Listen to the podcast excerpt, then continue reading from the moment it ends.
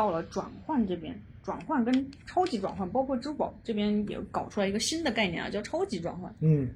其实转换呢，大家知道哈，就是转转换基金是一种比较省手续费的方法，是，因为如果你觉得一个基金不好，或者说到了止盈线，你要把它卖掉，那么这个时候呢，一般就是做赎回，嗯，赎回会要收赎回费，对对不对？然后呢你，想这个时候你赎回来，你再去买另外一个基金，是不是还要一个还申有购个费申？购费是，所以，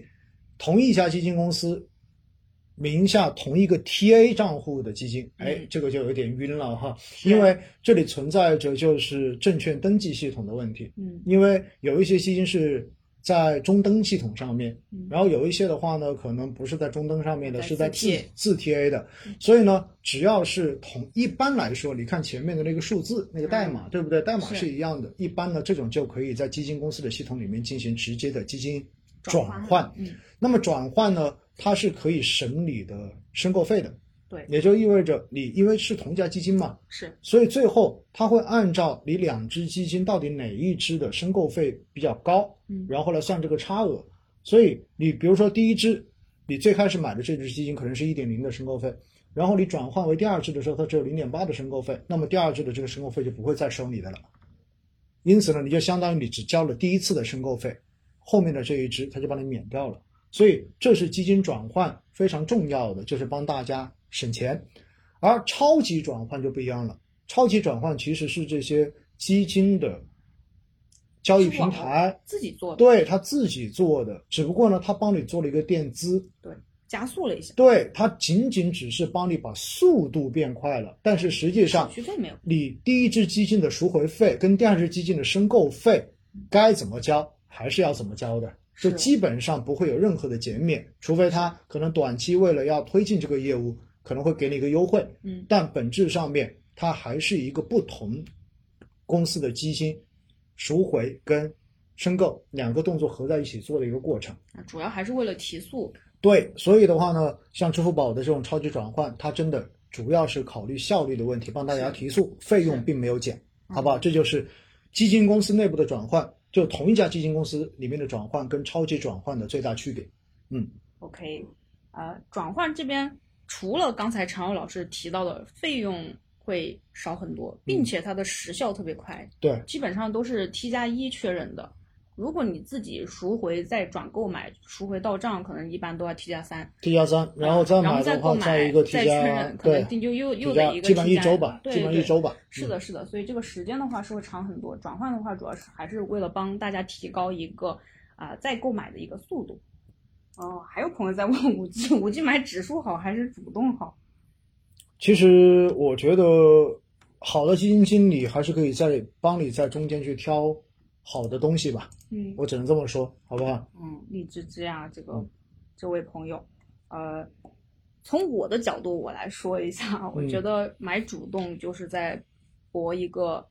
基金经理做出阿尔法收益的一个可能性，但嗯是买指数的话，你会获得一个不会低于行业平均的一个收益。嗯，对，绵绵真的学到了哈，确实，指数基金就是获得行业的平均收益，哎，你而主动管理型基金获得的是超额收益。是用专业的话说，就是嗯，指数基金获得的是贝塔收益，对贝塔而收益，主动管理型基金追求的是阿尔法收益。对，嗯追求的是阿尔法，不一定真的阿尔法，有可能就阿尔法减了。当当然，如果它本身贝塔也很高，那有可能它获得就是阿尔法加贝塔两块的嗯收是益的，对不对？那如果贝塔是负的，也就是整个行业指数是跌的，嗯那么它如果也做出了正的阿尔法，那有可能它会亏得更少，甚至还有赚。哎，嗯是这么一个逻辑，好不好？ OK，嗯，啊、落日长河这位朋友问说，同家公司老基金可以转换新基金吗？新基金你指的是认购期的产品吗？如果是认购期的话，一般是不对行，的。认购期的不能转，嗯一般都是同时开放了申购的基金，那么才能够做互转。是的，是的。OK，我们回答下一个问题啊，像分红这些嗯朋友应该平时也有收到过短信啊，就某个产品最近要分红了。分红的话，一般是分两种方式，现金分红跟红利再投，有些是可以自己选的。嗯，那常老师能不能给大家讲一下怎么做？其实分，红哈，这个在国内是比较流行的，因为这也是符合中国人就是传统一直以来投资的这种逻辑，总觉得哎，我本金放在这里，然后有个红利分过来，等于就是赚到了，对好不对爽？对。但实际上，我告诉大家哈，分红本质上面其实是一次强制赎回，是你这样理解，因为分的钱是你基金净值里面的钱嘛，对吧？嗯是你基金资产里面的钱，嗯所以呢，呃，他分了多少钱出去，那么当天就是这一个确认的那一天，嗯那么基金的单位净值肯定就会下跌往下跌多少，对，嗯就把这个钱给你分出去了。是，所以呢，那分红到底有什么用呢？其实分红站在基金经理的角度，它是一个呃降低仓位是，的一个过程。嗯，就相当于我可能手里拿的现金过多，这个时候我对于后市，呃，不是那么乐观的时候，我那不么想把钱打出去，哎分对给大家，这个时候我也不知道有什么东西合适买，那么这个时候呢，我就会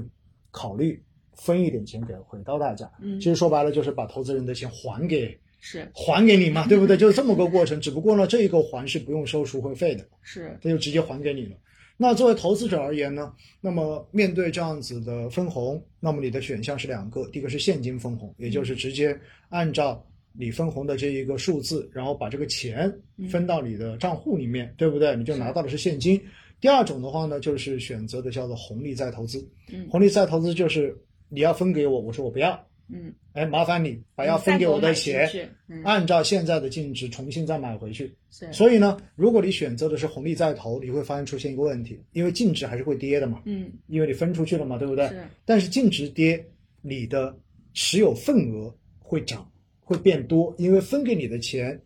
又变成了新的份额嗯，到了你的账户里面。最后，跌下来的净值乘以你整个账户所持有的份额和你分红之前的那个资产嗯是没有区别的，嗯，是保持不变的。是的，所以呢，你也可以这样理解：如果说赎呃，如果说分红是一次强制赎回，不用收赎回费的这种强制赎回的话嗯，那么你选择红利再投资，就是把这一些强制赎回的钱免申购费的又买回去了，是，就是这么一个过程。因为如果对你是现金分红，分出来之后，你后面觉得它还不错，再去买，啊，不好就得意思受，你又要收申购费了，对不对对？所以呢，站在长期投资的角度哈，我自己是很少会去选现金分红，除非这个基金只有一个选项，嗯，就是嗯默认没得没有选的，没得选的，默认就是现金分红。是，我所有的基金基本上全部选的是红利再投资，因为我是想的，我干嘛要把钱拿出来呢？嗯你就在里面投就好了嘛，对不对？是。嗯，像有一些封闭式的债券类的产品，它是会固定时间给大家分红，主嗯要是为了保证流动性。对，因为有些封闭类产品的话，比如说它封闭三年，那这个时候呢，就担心大家，哎，这个钱在里面困三年，那要急着用钱没钱用，对不对？对啊所以它就定期给你分红，而且嗯这种定期分红一般就会只有一种方式，就是现金分红，是就是相当于提供流动性给你，是的，嗯是的，没错。也包括还有一些叫做定期支付基金，比如说每三个月付一次钱，就是强制赎回嘛，就相当于每三个月强制赎回一笔，而且你没得选择说你接不接受，嗯你必须要拿的这一种嗯，市场上面也有这一种。嗯，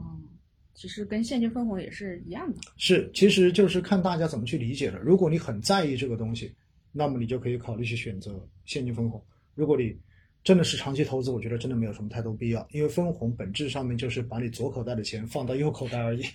OK，